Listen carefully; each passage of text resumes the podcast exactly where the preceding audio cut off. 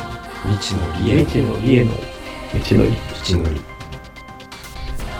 この番組この番組は文字通りシュー昭和の気が向いた時見たに時に適当に適当好きになことを話しながら好きなことを話しながら未だ知らない知ら終わない断りつまりりつまり未知のりを探していく道のりを描く番組です下手をしたら下手をしたら二人の持ちっぷりを二人の探すだ道けのりのを探すだけの気のままな旅ゆるゆるーくくお付き合いいおた付だき合けいいたただらけたら嬉嬉ししいいです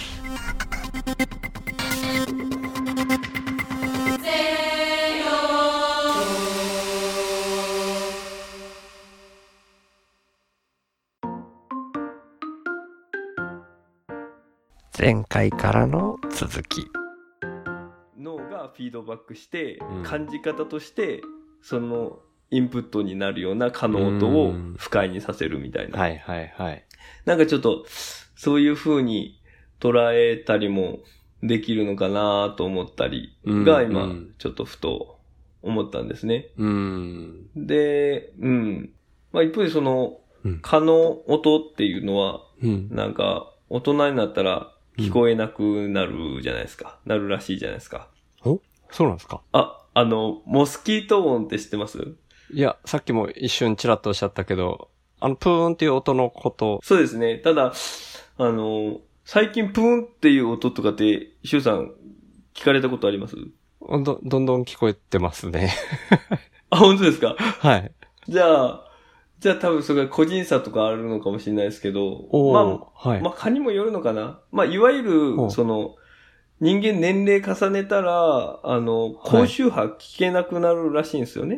あー、そっちの話。はいはい。で、その、それで、あの、なんか、一時期、その、モスキート音みたいなのが流行って、ほこれ聞こえなかったら、この年齢がいってるみたいな、う。なるほど。なんかそんなんがあったんですけど、うーん。なんかその年齢によってそういうのが聞こえなくなるのもなんかちょっと関係するのかなと思ったんですけど、うーん、それは、なんかちょっと今、ピントは来ないですね。子供の時は不快に感じて、大人になったら不快に感じなくていいっていう風なうん、ことも別にないんで、うー。うんんもうそこはなんか、うん、そう、まあ、そこもなんかいろいろ、まあ、理由があるのかないのか、そこもわかんないですけど、うん。まあ、子供、本当に聞こえ方が全然違うみたいで、うん、あの大人はクモのことスパイダーって聞こえるじゃないですか。んあの、英語で聞くと。スパイスダー。パイー。ダーって、英語で、スパイダーってあの D、は D が聞こえるじゃないですか。あ、はいはい。あれって、子供には D ほとんど聞こえないみたいなんですよ。えー、スパイダーみたいに聞こえるらしくて。えー、そうなんですかはい。あの、もうほとんど、そこの、大人にはスパイダーって聞こえてるやつを子供に聞かせて発音させると、うん。 D で発音しな、しないんですよ。えでー、この前ちょっとそれで衝。撃受けて。そうなんだ。っていう風に、やっぱこう聞こえ方っていうのがこう、年齢でだいぶはいろいろ変わるみたいですね。あへえ。いいかんいかん。ちょっと本当余談が過ぎるな。ああ、いやいや、そ全う然、全然、全然、余談まくりでいきましょう、この番組 は。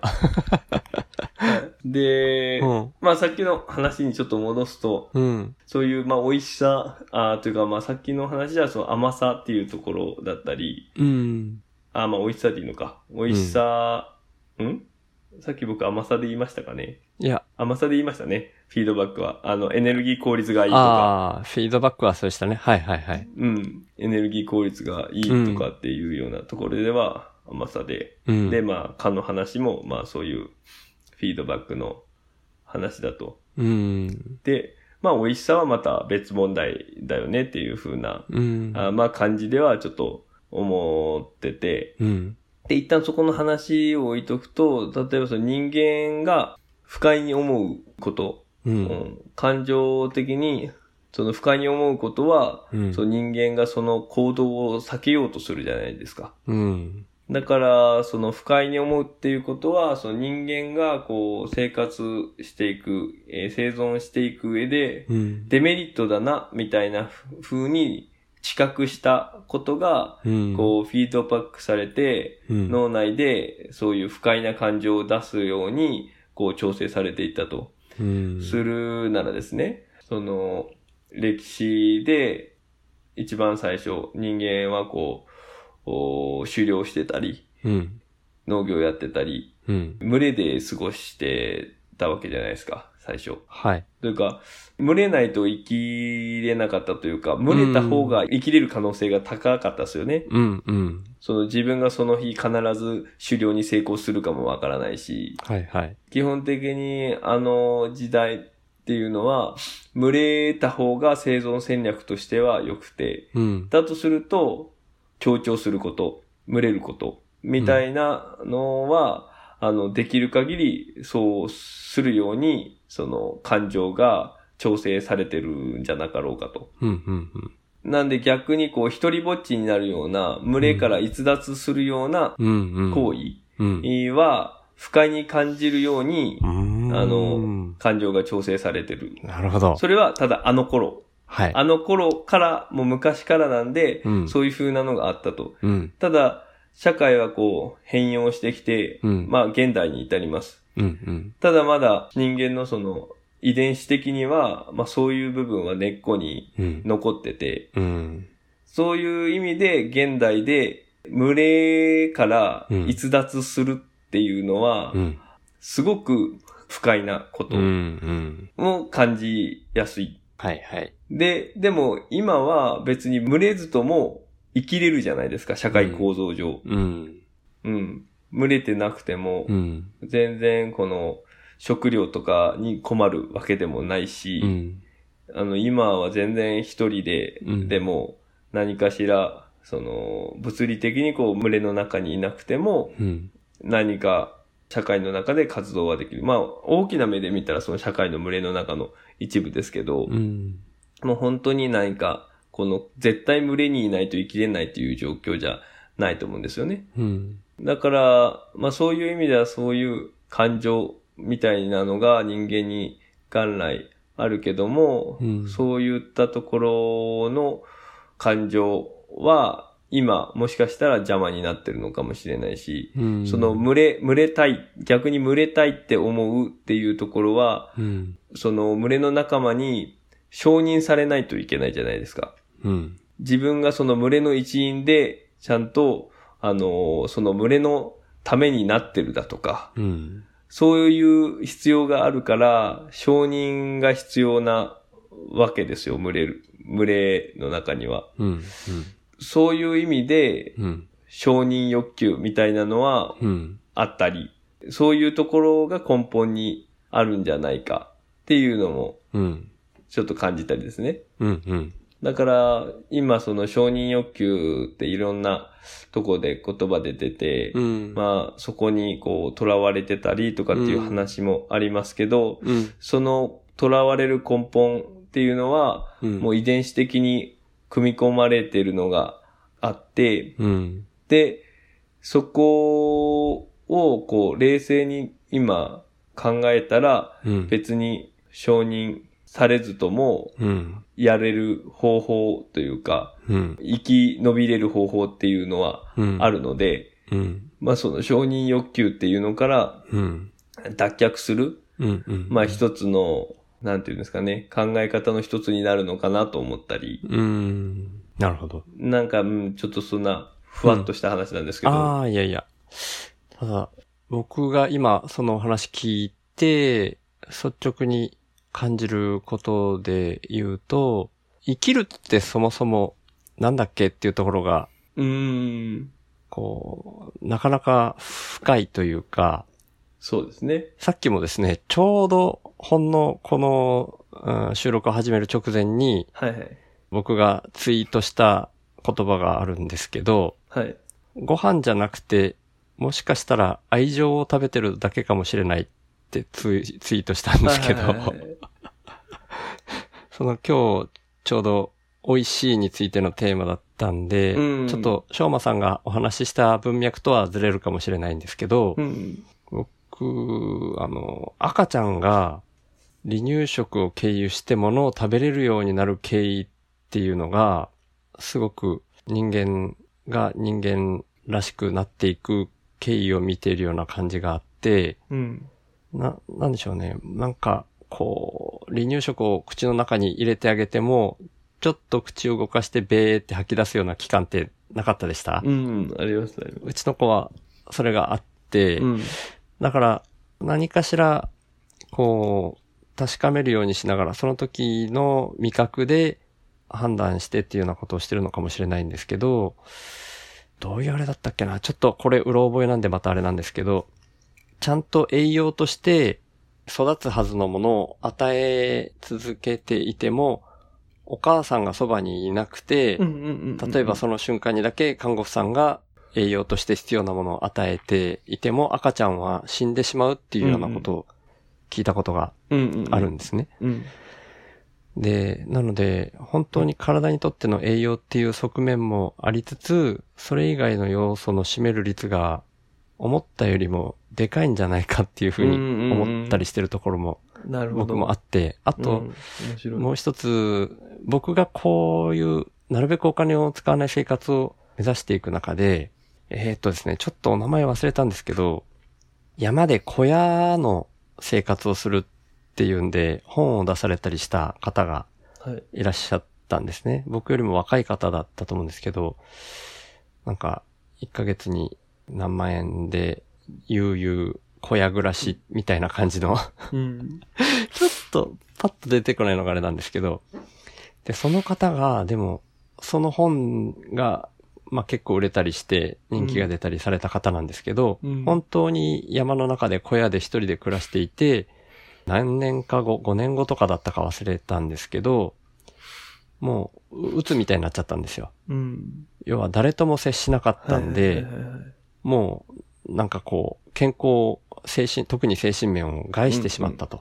うん。だから、生きるっていうのが、単純に食物を摂取するだけでは、まあそもそもできないのかもしれないな、みたいなそうですね。感じがあって、だから、その群れでいることのメリットっていうのが、もちろん生存確率を上げるっていう意味合いもあるんでしょうけど、うんうん。その、愛情の交換っていうか、はいはいはいまあ平たい言葉で言うと、はいはいはい。そういうものがそもそも、もともとうーんうん、組み込まれてるというと、ちょっと言い方があれなんですけど、そういうものなんじゃないか。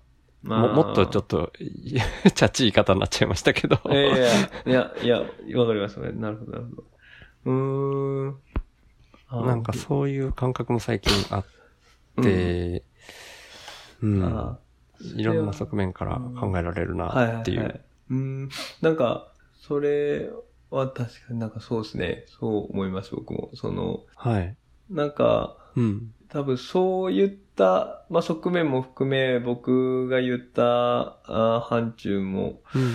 含めかわかんないですけど、まあ、うん人間に、まあ、何ら、何がしかの理由で、こう、プログラミングというか、組み込まれてる、うんその、群れたいっていう感情はいはみい。たいなのがあったとして、まあ、うん僕が言ったような捉え方からだと、うんそこを、こう、意識しなくても、うんその、やっていく方法っていうのは、現代でもあるよねっていう風な考え方に立てば、うんまあ、必要のない、その、お群れるうん。行為というか、うんなんか、迎合をするような、うん。うん何にでもちょっと同調を、とりあえずやっちゃうっていう風なうん。ことうん。うん。うん。ってういうのを不用意には、なんか、まあ、それが悪いっていうわけじゃないんですけど、ん、うん不用意にそういうことに、こう、何も考えずに、うん。うん、やっちゃうっていうことを、まあ、避けられるかなっていうふうに思ったんですけど、はいはいはい。あの、シュウさんおっしゃったようなところも確かにあってというか、うんその、組み込まれてて、うん。まあ、それゆえ、そういう、群れたいっていう欲求があって、まあ、群れたいというか、その他人と関わりあって、うん。生きるっていううためのそもそものうんそういう仕組みがあるなら、うん。そういったのは必要ですし、そういったところの群れっていうことだったら全然、なんというか、必要だと思ってるんですよね。うん。むしろ、こうやって、シュウさんと話すのも、うん。うん。お僕にとってそうですし、古典コミュニティっていう群れに属してるのもそれなので、うん。そこっていう、その、何かしらやっぱり自分とをこう何かを交換する、さっきおっしゃった言い方だと愛情を交換するっていうような、うんあのコミュニティみたいな、そういったものは絶対こう必要で、うん。うん。まあだからこそ、そのさっきおっしゃったように、その子供の頃にそういうところが欠落すると、こうう、ん。生きれない、実際に死んでしまうみたいなうん。話にもつながって、そこは、やっぱりそういう根本的にそういうのがあって、うん、まあ実際、えー今自分もそういうところはうん。確保、確保というか、うんそうしたいっていうのがあるなっていうふうにちょっと感じましたね。うん。うん。うん。ですね。その、承認欲求のかうん。出どころとしての一要因としては、僕も、うん、それはあり得るかなって、翔馬さんのお話聞いて感じたんですけど、 うん。で、それが、まあ、す、すべてというよりは一、一要因っていううんそうです捉ねえ方を、うん今はしてるっていう、すごい複雑に絡み合ってる し、そもそもうん因子が多いかなと思っていて、そうですね。うん。その、美味しい、美味しいと感じるものが変わっていくっていうのも、うん。ね、小さい頃に甘いものが好きっていうようなものとはまたこう、次元が上がっていくっていうとちょっと違うかな。因子が多くなってきて、うんうん。そういうことまでできるようになってくるっていうような感じもあるんですよね。うんそういうとこまでできるようになってくるっていうのはえっ、と、美味しいものが変わ、変えられるというか、ああ。前に嫌いだったものを逆に好きになっね。うんっていったりとか、はいはい。そういうことまでできるようになるっていうのは、やっぱり年数をかけて、いろんな因子が絡み合っていく中で、そういう風になっていくっていううんうんうん。感覚がちょっとありますね。なんかその美味しさの話絡むと、その今、えっ、と、シュウさんがおっしゃってた、こう、うん群れていろんな人たちとのこう、交流が必要だっていうところも、うんま。あちょっと、その、まあ愛情っていう言い方が僕も好きなんですけど、そこを、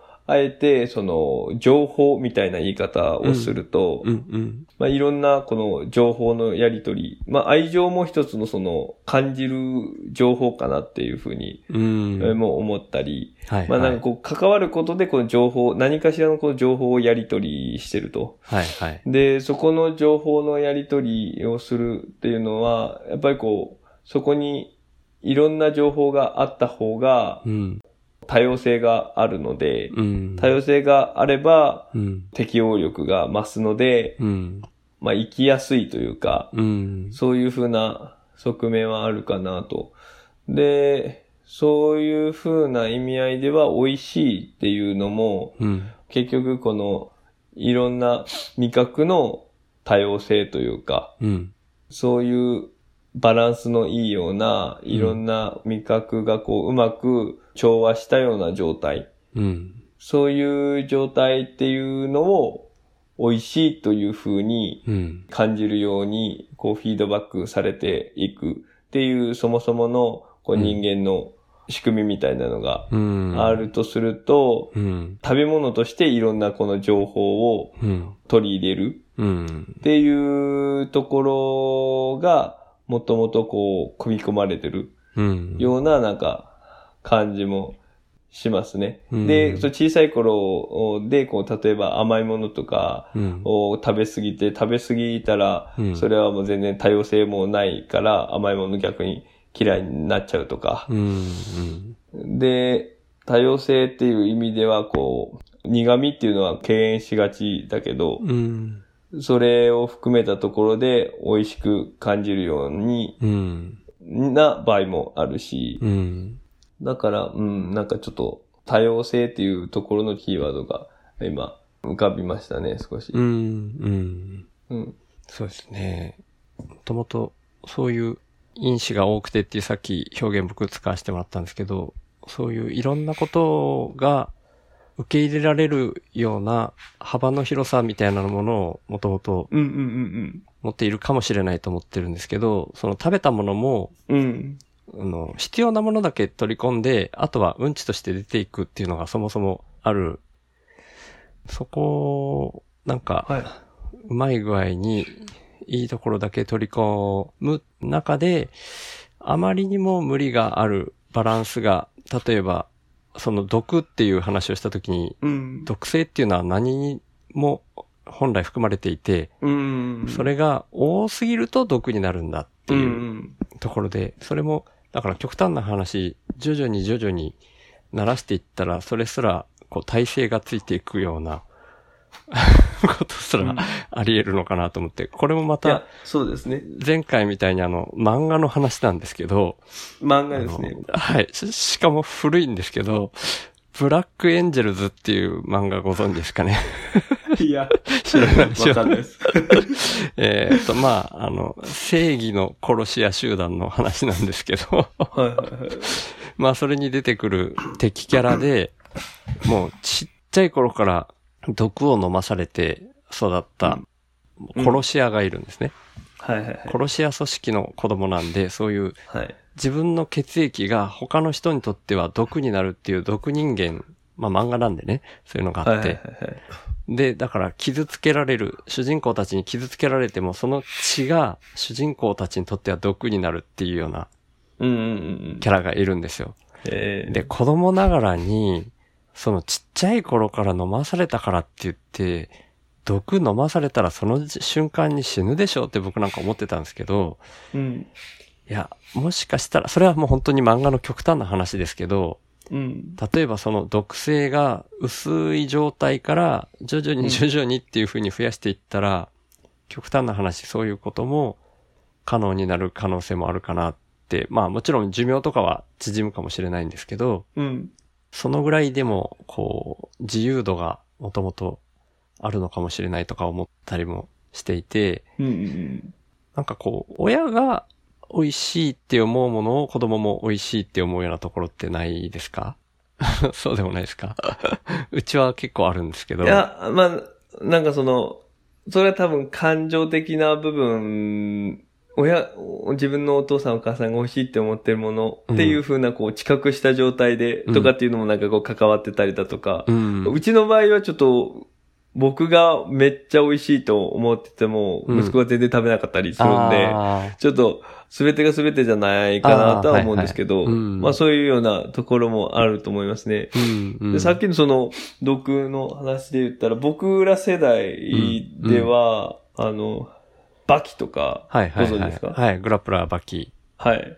あれで出てきてますよね、その、毒種ってやつ。あ、出てきましたっけグラップラーで出てきてないのかなその後かはわかんないですけど、結局その憲法下の中に、てか、そもそも多分中国に実際そういうのがあるんだと思うんですけど、うん僕はあの、ラーメンマンっていう漫画の中で見ました。あ、本当ですかガンダムっていうキャラクターがいて、はいはい。はい。その、毒さ、いろんな、うん。あの、毒虫だったり、毒薬だったり、いろんなのこう混ぜ込んだ、その、うん毒薬、毒の砂かな、うんうんうん、の中にこう、はいはい人をこう、はいそずっと突っ込み続けて、うんうんみたいな。だかはいらはいあれはもう手の状態では、毒の耐性がある状態で、そして毒が染みついてるみたいな、はい、はい、はい。だったり、うん。あと、ハンターハンターとかでは、その、まさにその、うん。えーご存知ですかね、ハンターハンター。ああ、中身は知らないですけど、はい、存在は知ってます。あ、はい。あの中に出てくる、やっぱり暗殺うん。一家のうん。主人公の親友が、うん。小さい頃から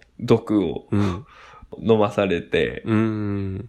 多分薄めてですね、うんっていう風なので、こう、体制をうん作らされて、毒自身が効かないんですよ、飲んでうも。ん。うん。体制ができてて、はいはいとかっていうようなうん。話があったりだとか、うん。うん、だからなんか本当におっしゃってるような感じなのはあると思いますね。こうんのやっぱり極端だと本当に体に害を及ぼすけど、うん。そこのバランス自身をこう薄めた状態で徐々になんかこう変化うん。していったりだとかは、その崩壊しない範囲でうん。起こりうるだろうし、うん。うん。やっぱバランスやなっていうふうなのは常々思う思うんですけど、うん。角じゃなければいうんろんなことがうまくいくし、うん。まあいろんなこう多様性っていう意味でもうん。バランスがいいと美味しく感じるとか、うん。その、いろんな味覚のバランスがよ、いいと、この美味しく感じるとか、うん、うん。そしたら、こう、それを、こう、摂取するのを助長するんでうん、ただそればっか食べてたら、やっぱりこう、自分に蓄積していくものの、こう、バランスが崩れるから、うんうんこう味覚が変わっちゃったはいはいりだとか、うん。そうですね、なんかそんな感じ、受けますね。うん。そうですね。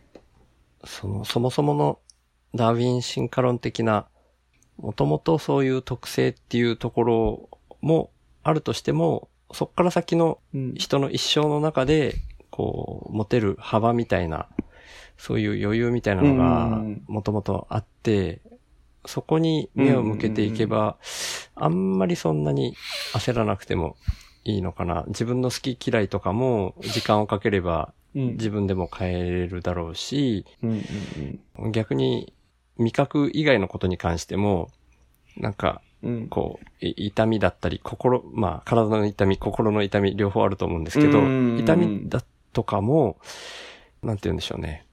急激な変化とか、極端な、こう、えー進路変更とか、そうです進ね路変更、 ちょっと表現があれですけど、そういう風になんか見ていったら、そこをただ緩やかに自分の捉え方を変えさえすればいいのかなみたいな風に僕は思うところがあうんうんうんって、それでこう、まったりゆったりっていうところに、 うんを重視していたり、うんうんあんまりこう、はいはいはい欲張らなくても、そんなにこう幸せの度合いが変わんないんじゃないかなっていう普段の考え方になっていったりしてるんですけど、うんうんあ確かに捉え方大事ですよね、うんそこで僕はちょうど今日その捉え方をこうガラッと変えた出来事がうんあってですね、おーうん、まあその なんですかね次回へ続く。